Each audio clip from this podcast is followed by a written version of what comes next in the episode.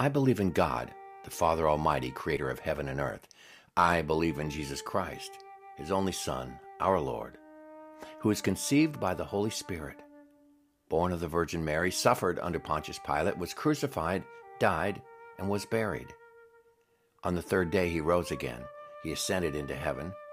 He is seated at the right hand of the Father, and he will come to judge the living and the dead. I believe in the Holy Spirit, the Holy Catholic Church, the communion of saints, the forgiveness of sins, the resurrection of the body, and the life everlasting. Amen.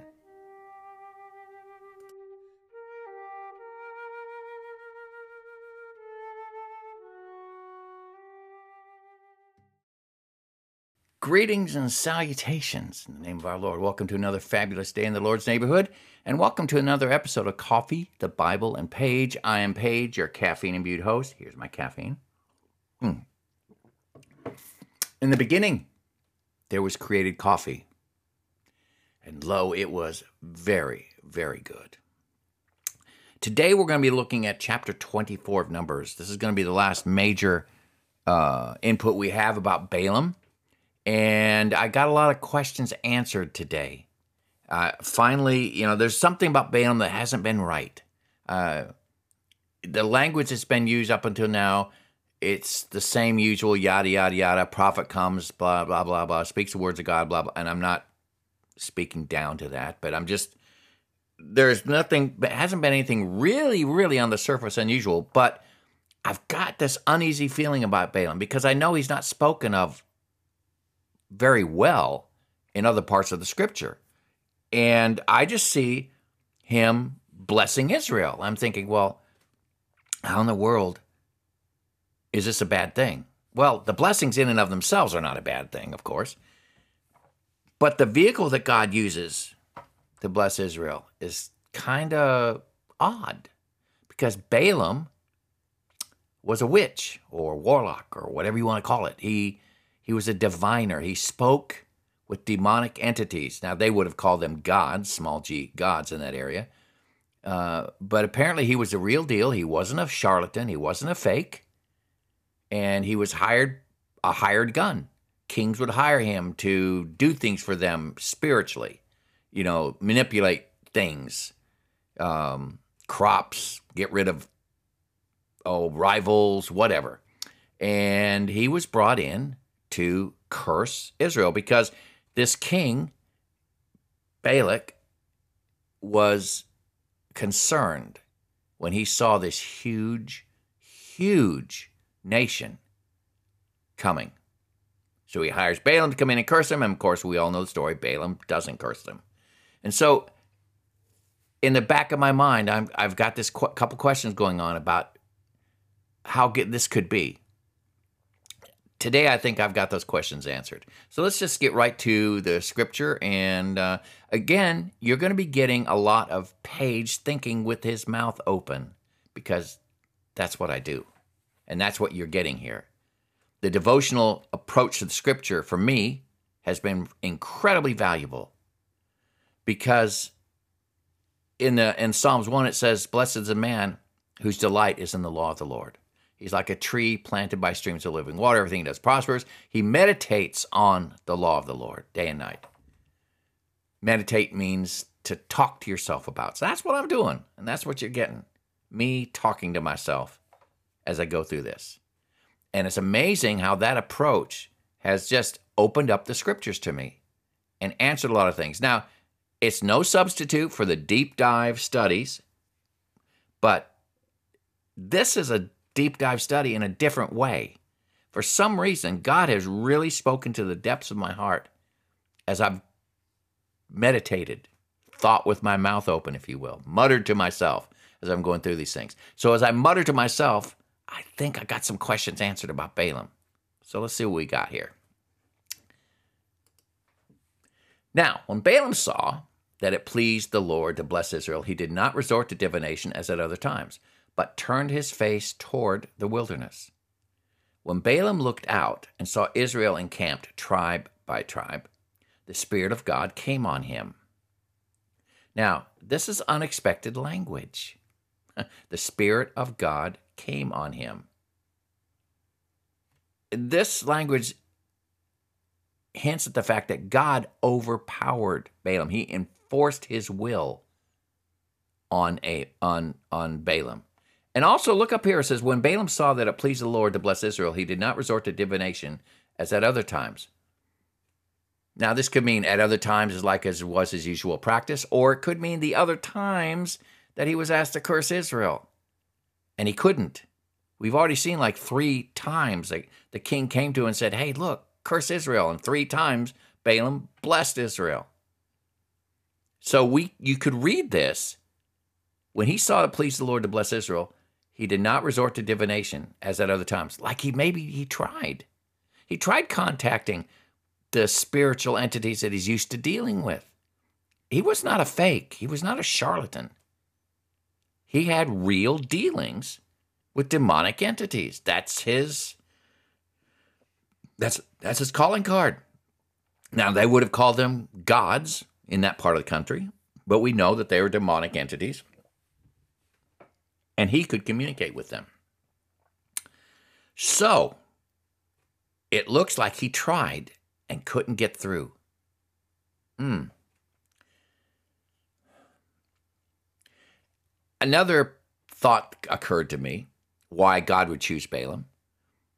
There was one other prophet in the area that they could have consulted, and that was Moses. But they weren't going to go to him because he's the leader of this nation that's getting ready to invade. They're not going to listen to Moses. So God gave them somebody they would listen to to get his words to this king. And, and there's there's implied warning here. There's implied warning. This king wants Balaam to curse Israel, and God overwhelms Balaam and makes him bless Israel there's an implied warning to this king that he's not going to listen to, of course. So, I'm beginning to see beneath the surface. Balaam is not this super nice guy that he might have you might have thought about him, thought of him as.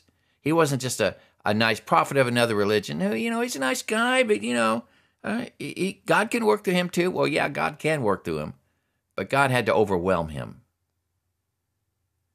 this is not voluntary on Balaam's part. In fact, we're going to see later on that there is no way that Balaam is a God follower.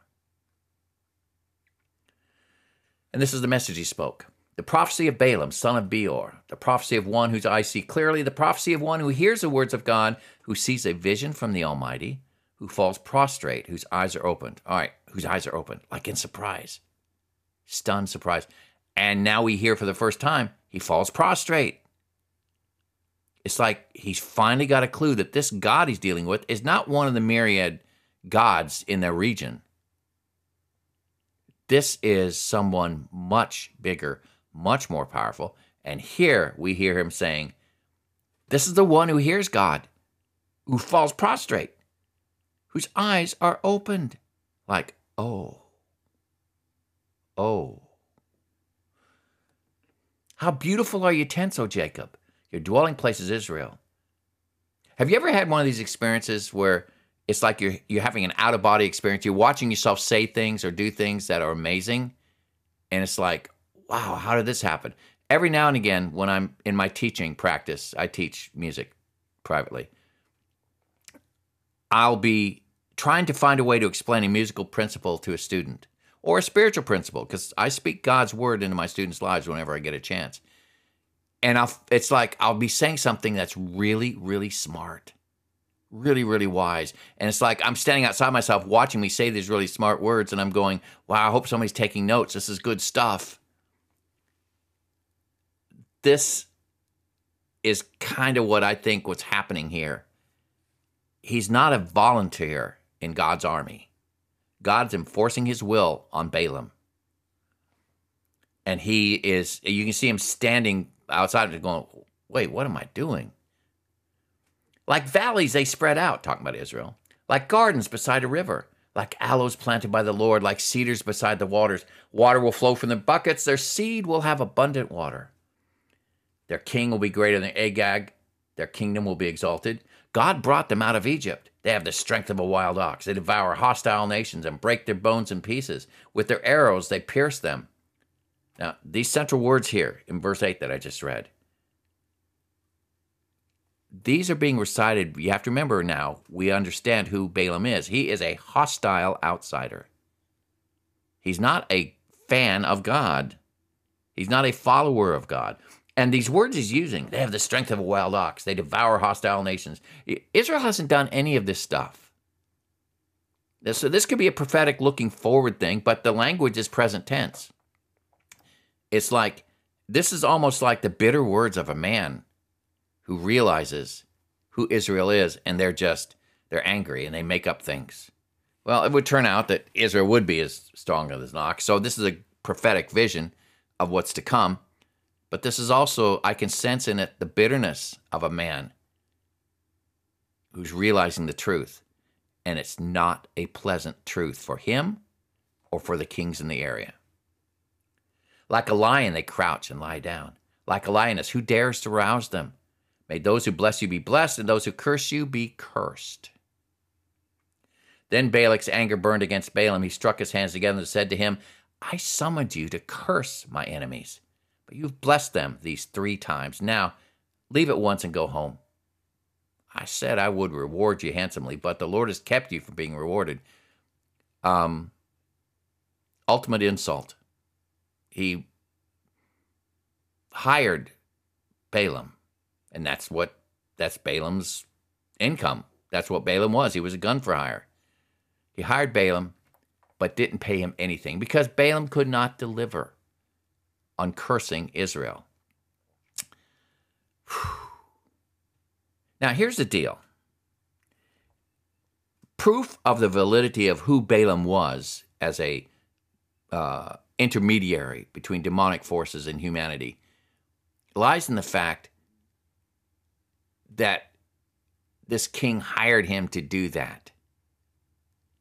It lies in the fact that he must have had success in this area. This isn't a charlatan. This again, all the things add up to Balaam being a very real deal. But he couldn't do what he would normally do. He couldn't break through to any of the other gods in the area, is the sense I'm getting. God overwhelmed him. And if God's overwhelming him, there's absolutely no way any demonic force can overcome that. And you get the sense that he tried, he tried on several occasions to talk to these demonic entities and couldn't. He quit resorting to divination because it wasn't working. Balaam answered Balak, Did I not tell the messenger you sent me? Even if Balak gave me all the silver and gold in his palace, I could not do anything of my own accord, good or bad, to go beyond the command of the Lord. And I must say only what the Lord says. Now, I'm going back to my people. But come, let me warn you what this people will do to your people in days to come. Now the curses come. But it's not Israel that's being cursed. He spoke this message the prophecy of Balaam, son of Beor, the prophecy of one whose eyes see clearly the prophecy of one who hears the words of God, who has knowledge from the Most High, who sees a vision from the Almighty, who falls prostrate, whose eyes are opened. Again, he's getting a picture of who God, who this God is. I see him now, but I see him, but not now. I behold him, but not near. A star will come out of Jacob, a scepter will rise out of Israel. He will crush the foreheads of Moab, the skulls of all the people of Sheth. Edom will be conquered, Seir, his enemy, will be conquered, but Israel will grow strong. A ruler will come out of Jacob and destroy the survivors of the city. Then Balaam saw Amalek and spoke his message. Amalek was first among the nations, but their end will be utter destruction. Then he saw the Kenites and spoke his message. Your dwelling place is secure, your nest is set on a rock. Yet you Kenites will be destroyed when Asher takes you captive. Then he spoke his message again. Alas, who can live when God does this? Ships will come from the shores of Cyprus. They will subdue Asher and Eber, but they too will come to ruin. Then Balaam got up and returned home, and Balak went his way. Now, we think this is the end of the story. It's kind of not. We're going to find out later that Balaam's name pops up again. But As proof of Balaam not being a true God-fearer, we find that after all the favorable prophetic messages that he speaks over Israel, in the end, he did not prophesy for them, but he gave them advice on how to weaken Israel. We find in chapter 30, verse 16, it says, They were the ones who followed Balaam's advice and enticed the Israelites to be unfaithful to the Lord. He told them, he gave them advice look, I can't curse them, but here's what you can do get your women to seduce their men, infiltrate their army with your women. And that's what happened and Israel was weakened. So Balaam's heart was not for God. He was against God, and he found a way to combat Israel. He couldn't curse them spiritually, but he could give advice. And his advice was have your women seduce their men. Watch what happens. But we'll do more on that when we get to chapter 30. So, hmm, some interesting stuff about Balaam here, isn't it? The truth of the matter is, Balaam was not a God-fearer, and God overwhelmed him. So, you, the, my one of my questions is, why would God do that? Why would God speak His words through a prophet that wasn't one of His?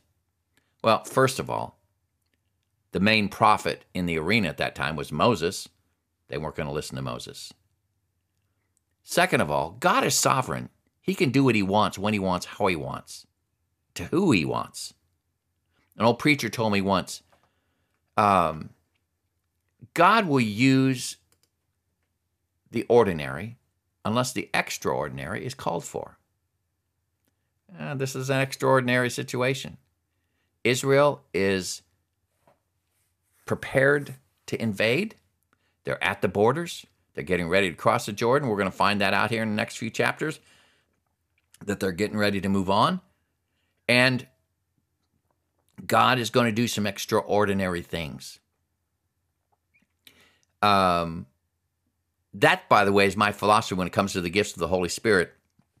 Very contentious area of discussion uh, in the in the church today about you know are the gifts still available, et cetera, et cetera. Yeah, I I think they are. But the point of the matter is, and me, in my opinion, on the gifts of the Spirit. God will use the ordinary unless the extraordinary are called for. And the extraordinary is the, are those gifts of the Spirit that we read in Corinthians 12, 13, and 14. Don't chase after the gifts. Chase after God. God will use what he will use because he is sovereign. That's the cornerstone of my spiritual life. God is sovereign. God will do what he will do. And even if I don't understand it, he does not require my understanding in order to gain permission to do what he wants to do. He's going to do what he wants to do. My faith walk demands that I accept that.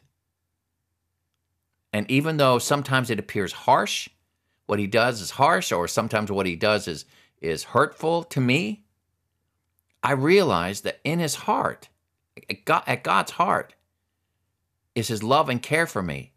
And so I can put my life in the sovereign hands of God because He will do what He will do. And He knows the plans He has for me. They're good plans, not evil.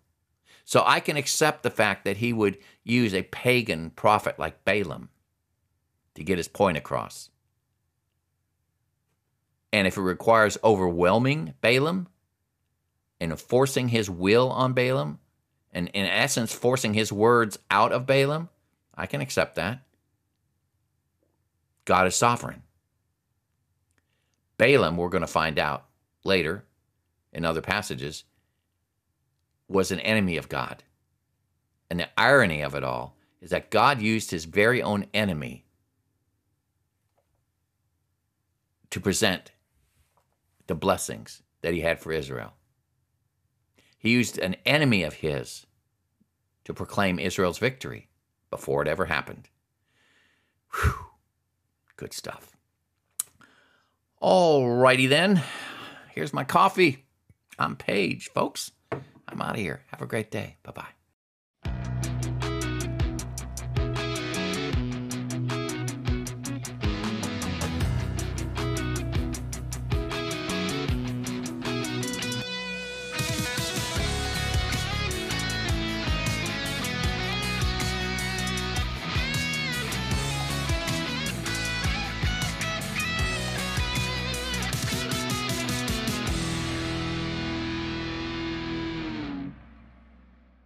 God's thoughts are not our thoughts. Neither should my thoughts be your thoughts. You need to think for yourself.